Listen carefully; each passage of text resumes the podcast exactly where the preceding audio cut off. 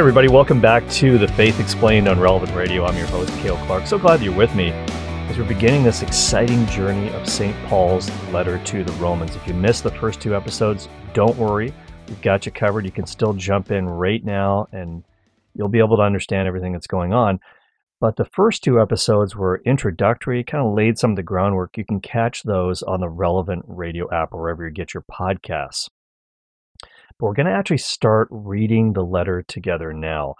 And I've chosen to kind of skip any any sort of discussion about the theological themes in the letter. If you read commentaries on St. Paul's letter to the Romans, scholars will spend a lot of time looking at the themes and kind of referencing which chapters he's talking about these themes, whether it's God's plan for Israel or, or Christian conduct, how to live. I'd rather just deal with those as we discuss the letters we go through as they come up. I will say this though, you can kind of divide Romans into two main sections. And um, speaking of those commentators, Scott Hahn, in his commentary on Romans, says that in chapters 1 through 11, St. Paul does most of his teaching. That's where he kind of gives an exposition of the Catholic Christian faith. And then in the remaining chapters, 12 through 16, it's a lot of exhortation about the Christian life, how to live. As Scott Hahn says, belief and behavior, catechesis, and conduct are the two main panels of the epistle. So, really, this is about faith and morals.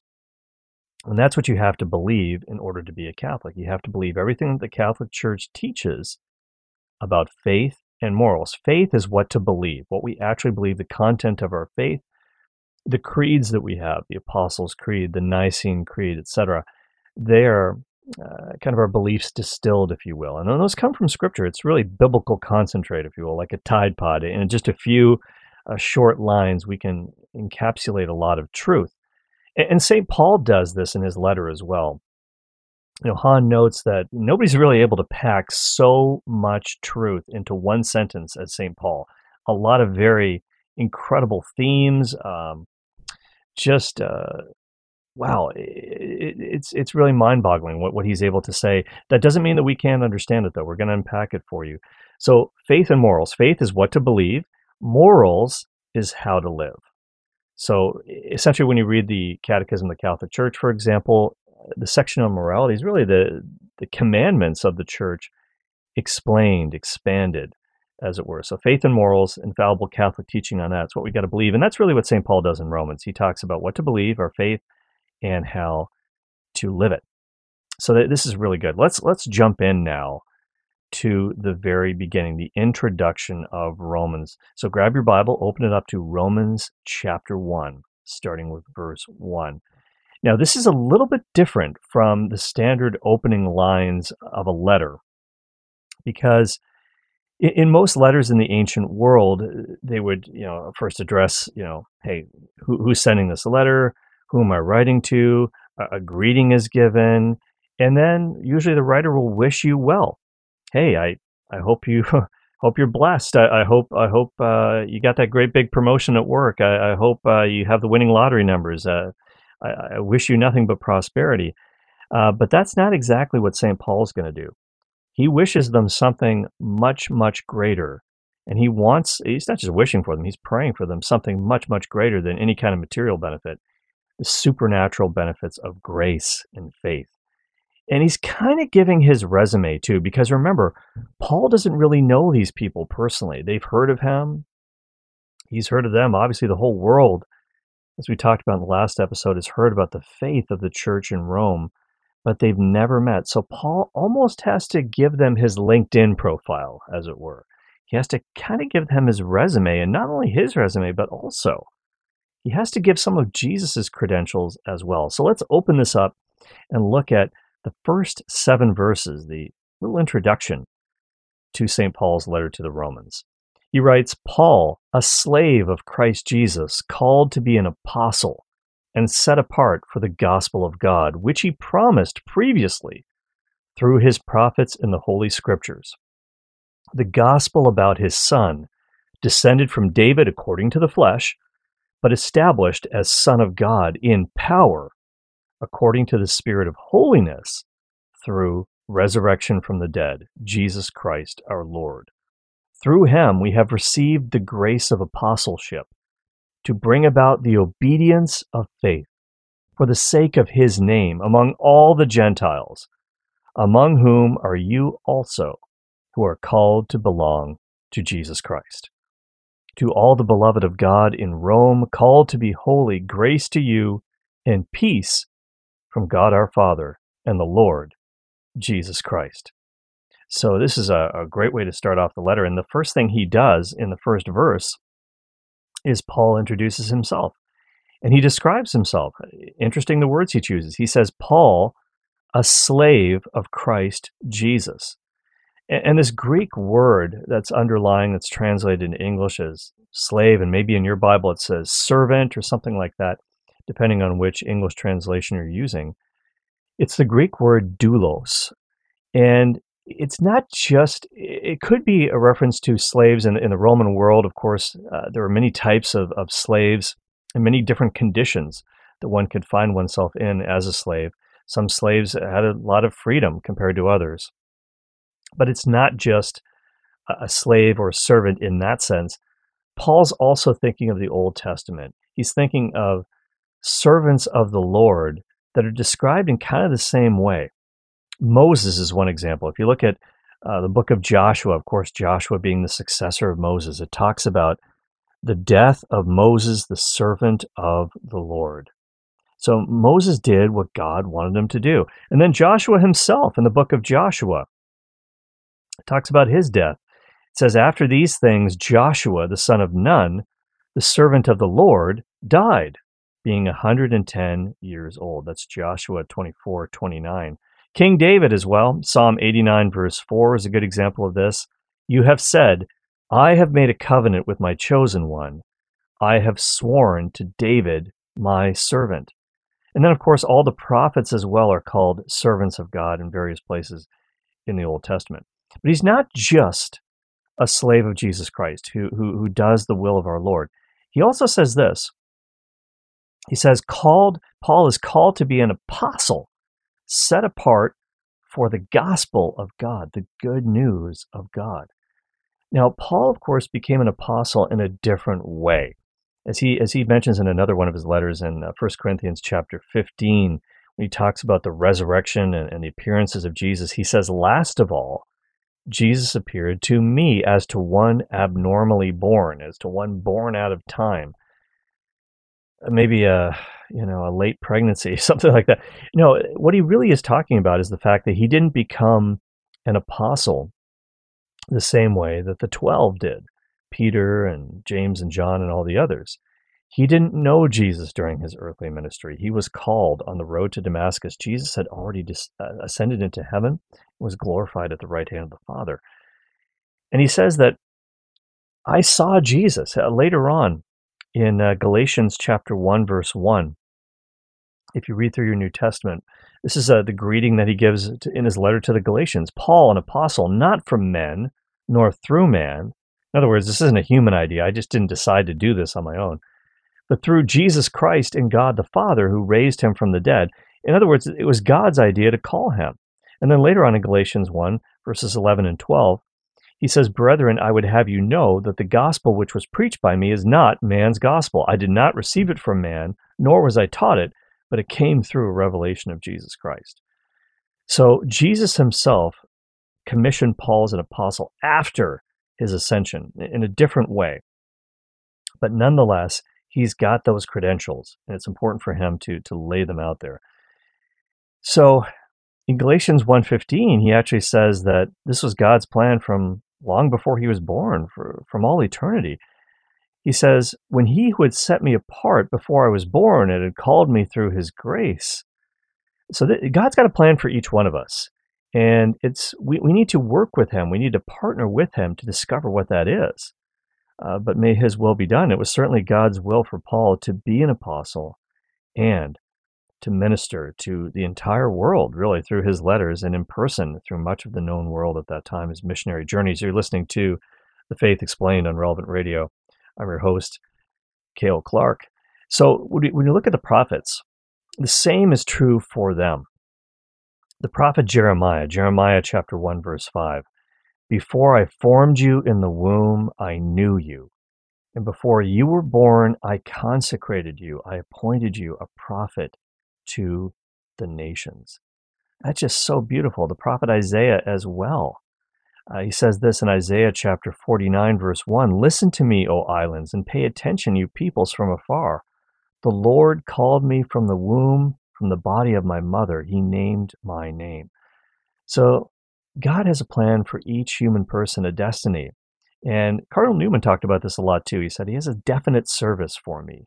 And it's up to each one of us to, to figure out what that is. It's going to be different probably than Paul's call, but nonetheless, it's just as important in the grand economy of God's salvation for us to figure out what that is. Because a lot is hinging on our holiness, a lot is depending on how well we're corresponding uh, to the gospel of God. People are waiting for Jesus Christ and they're going to meet him through you and me and how we live our life. And not to put too much pressure on you because God is going to give us the grace uh, to make that happen. So, membership has its privileges, uh, just like MasterCard, and it also has responsibilities attached. And his responsibility, St. Paul's, was to bring the gospel to the Jew and also to the Gentiles and to be that incredible missionary, the greatest of all time. Now, he also says here in uh, chapter 1, verse 1. He says that I'm called to be an apostle set apart for, for what? For the gospel of God. This is the content of his message, the gospel, the good news. Now, this word gospel actually comes from a, a Greek word, euangelion. And from that word, you can probably see this, euangelion. It sounds an awful lot like evangelism, evangelize, evangelist. It, it, it's really that where this these English terms come from. And the good news in the Roman world meant a particular thing. Whenever good news was proclaimed in the Roman Empire, it usually had something to do with the Caesars, with some world changing event. Have you heard the good news? The Romans have won a great uh, battle against the barbarians, you know, led by Maximus the gladiator. No, probably not. But if you've seen Gladiator, you've seen this the, the glory of the Roman Empire whenever a new Caesar took the throne. Caesar Augustus has ascended to power. This is published as good news throughout the empire. And it's interesting that the New Testament kind of hijacks this term and says, you know, really the real good news is about Jesus Christ. In in Mark chapter 1 verse 1, and by the way, written to the same city, Mark's gospel was originally addressed to Rome, uh, just as St. Paul's letter to the Romans. The very first line of that document is the good news of Jesus Christ, the Son of God. It's it's incredible because Mark has um, uh, grabbed the attention of the whole world, Jew and Gentile alike. He says Jesus Christ. Christ is not Jesus' last name; it's his title. It means Messiah. He's the long-awaited Messiah of the Jews, and also it's good news for the Gentiles as well. It means that the true good news does not consist in Caesar on his throne in Rome, but rather a man who seemed to be the most powerless person in the empire, the crucified man, the man who was nailed to the cross, naked and bleeding. This guy is someone I'm supposed to entrust my life to. And that's really what the gospel is all about, explaining why that is the case. It's an apology for the cross, as one writer says. But this is the good news world changing truth through Jesus Christ. But also, to uh, this, this term good news means something in the Old Testament as well. And, and points out if you look at the, the book of Isaiah, this term pops up again and again and again in the Greek translation of the Old Testament, Isaiah chapter 40, verse 9. Get you up to a high mountain, O Zion, herald of good tidings. It's good news. And we see it again in Isaiah 60, verse 6. We see it in Isaiah 61, verse 1. The Spirit of the Lord God is upon me because the Lord has anointed me to bring good tidings to the afflicted. He has sent me to bind up the brokenhearted, proclaim liberty to the captives, the opening of the prison to those who are bound. And it goes on, and Jesus really applies this to himself, that he is that anointed one. That's what the word Messiah means, the anointed one. And so there's a lot of depth here, and even in this one sentence, the opening line of St. Paul's letter to the Romans, as Paul is kind of eh, telling them who he is. and who Jesus is, that he is the Christ. So let's look at verse 2. St. Paul's talking about the, the good news of the gospel, verse 2, which he promised beforehand, God promised beforehand through his prophets in the Holy Scriptures. This is really important because all throughout the letter to the Romans, Paul is going to demonstrate that this was all part of God's plan. It's all part of the plan, like the Joker said in the, the Dark Knight. Salvation history it, it doesn't always repeat itself, but it sure does rhyme, as Mark Twain said. God has a plan of salvation and it's always the same in all ages, but it culminates, of course, when he came to earth in the person of Jesus Christ, the incarnation. Let's look at the next uh, couple of verses here, verses 3 and 4 in Romans 1. The gospel concerning his son, who was descended from David according to the flesh, and designated Son of God in power, according to the Spirit of holiness by his resurrection from the dead, Jesus Christ our Lord. Now, this is, this is important. A lot of people think that these verses, when it says that, hey, Jesus was declared or designated Son of God in power by his resurrection from the dead, some people believe in this heresy. It's a false teaching, and it's called adoptionism this idea that Jesus was just an ordinary guy, but then at the resurrection, that's when God adopted him. Oh, okay, now I'm going to elevate you to, to being my son. Or some people think it happened when Jesus was baptized and that voice came from heaven. Ah, you are my son, my beloved. But before that, he wasn't the divine son of God. That's not the case.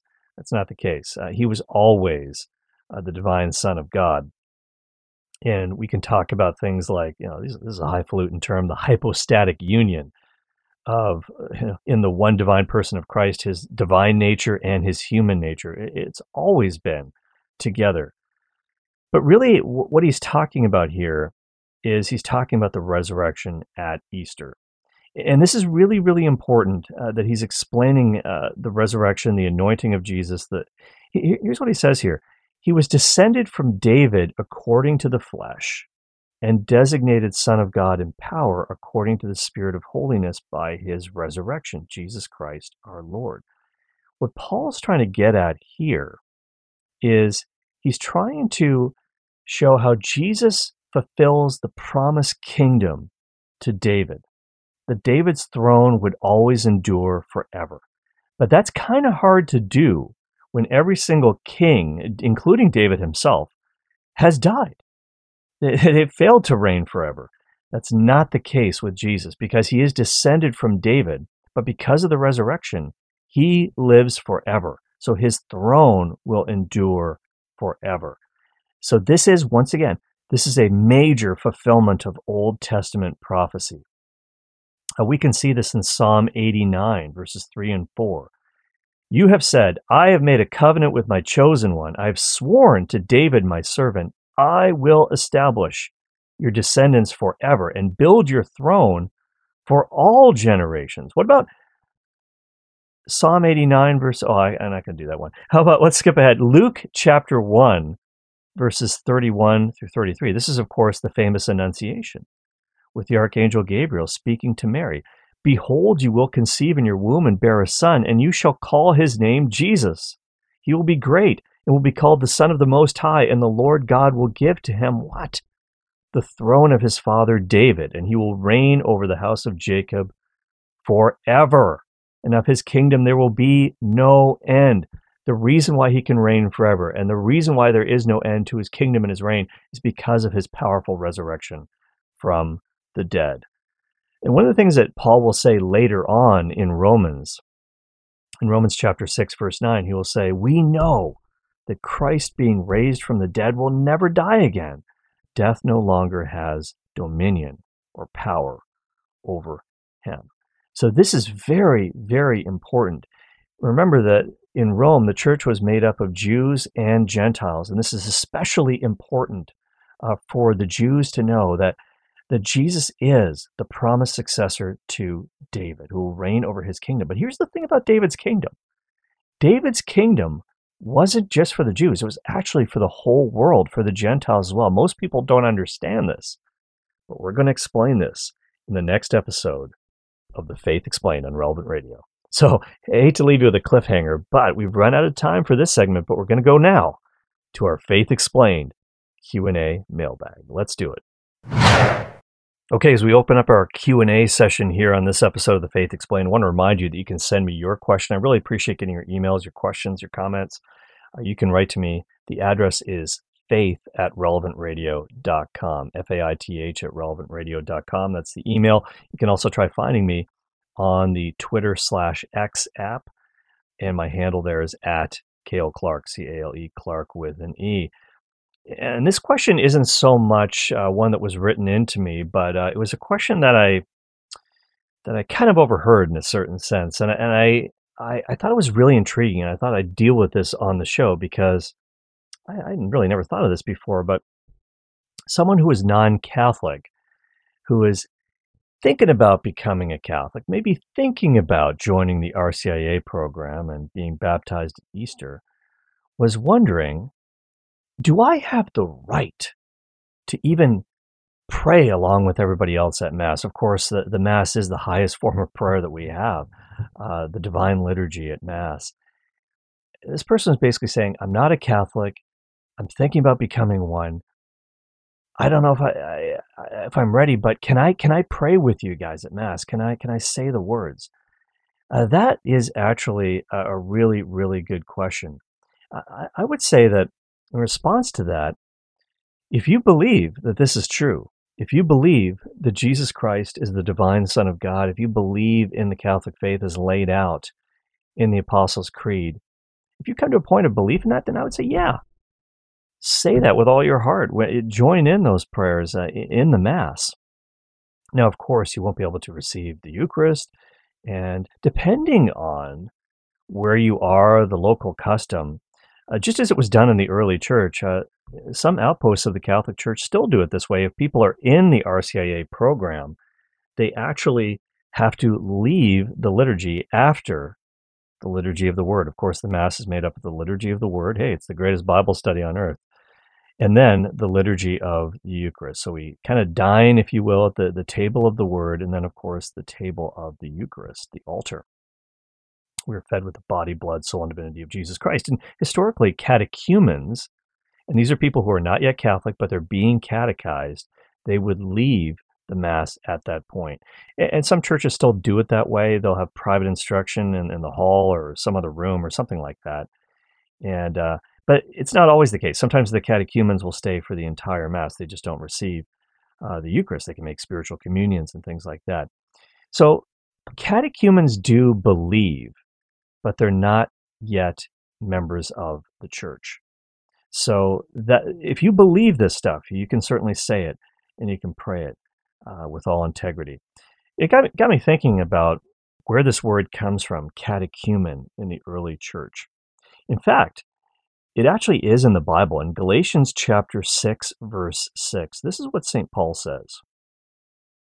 He writes, Let him that is instructed in the word communicate to him who instructs him in all good things. And when he says, Let him that is instructed in the word, in Greek it's ho catechumenos, catechumenos, and that's where the word catechumen comes from. It's really interesting. You also see this this verb where we get the the underlying verb where we get the term catechumen. We find it in 1 Corinthians chapter 14 verse 19. We find it in Luke chapter 1 verse 4. Acts of the Apostles also written by Luke. Acts 18 verse 24. So just as we said um, on one of our Faith Explained episodes talking about the letter to the Romans, Romans is about what to believe and then how to live it's very similar to the Catholic faith in general faith and morals, what to believe and how to live. Well, in order to know what to believe, you have to be taught it. Um, and St. Paul kind of uh, was taught in a sort of different way. Jesus Christ uh, gave it to him by divine revelation, but we have to kind of study it. Um, this is what Jesus commanded actually at the end of the Gospel of Matthew, the Great Commission in Matthew chapter 28, verse 20.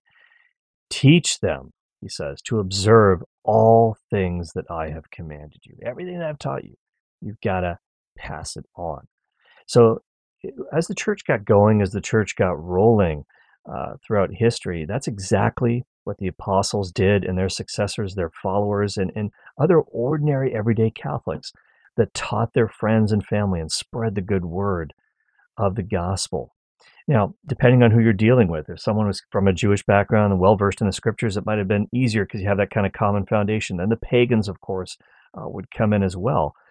But as the church age continued to uh, move throughout history, especially after uh, the Edict of Milan, the legalization of Christianity in the fourth century, there had to be some sort of organized instruction period uh, for those who are catechumens. And, and that's where we kind of get this idea of catechist, teacher, catechumen, and eventually the uh, tradition of baptizing new converts at Easter in a program that kind of lasts throughout the liturgical year. And it's important that people get that that foundation uh, because for the very simple, and I've seen this happen even in our time. Uh, having been involved in teaching RCIA, it's always sad that I've seen this happen where people they go through the class, they say they believe, they receive their sacraments at Easter time, and about a month later, they've completely disappeared. Uh, that's a great tragedy, and I think there's a lot of reasons why these things happen.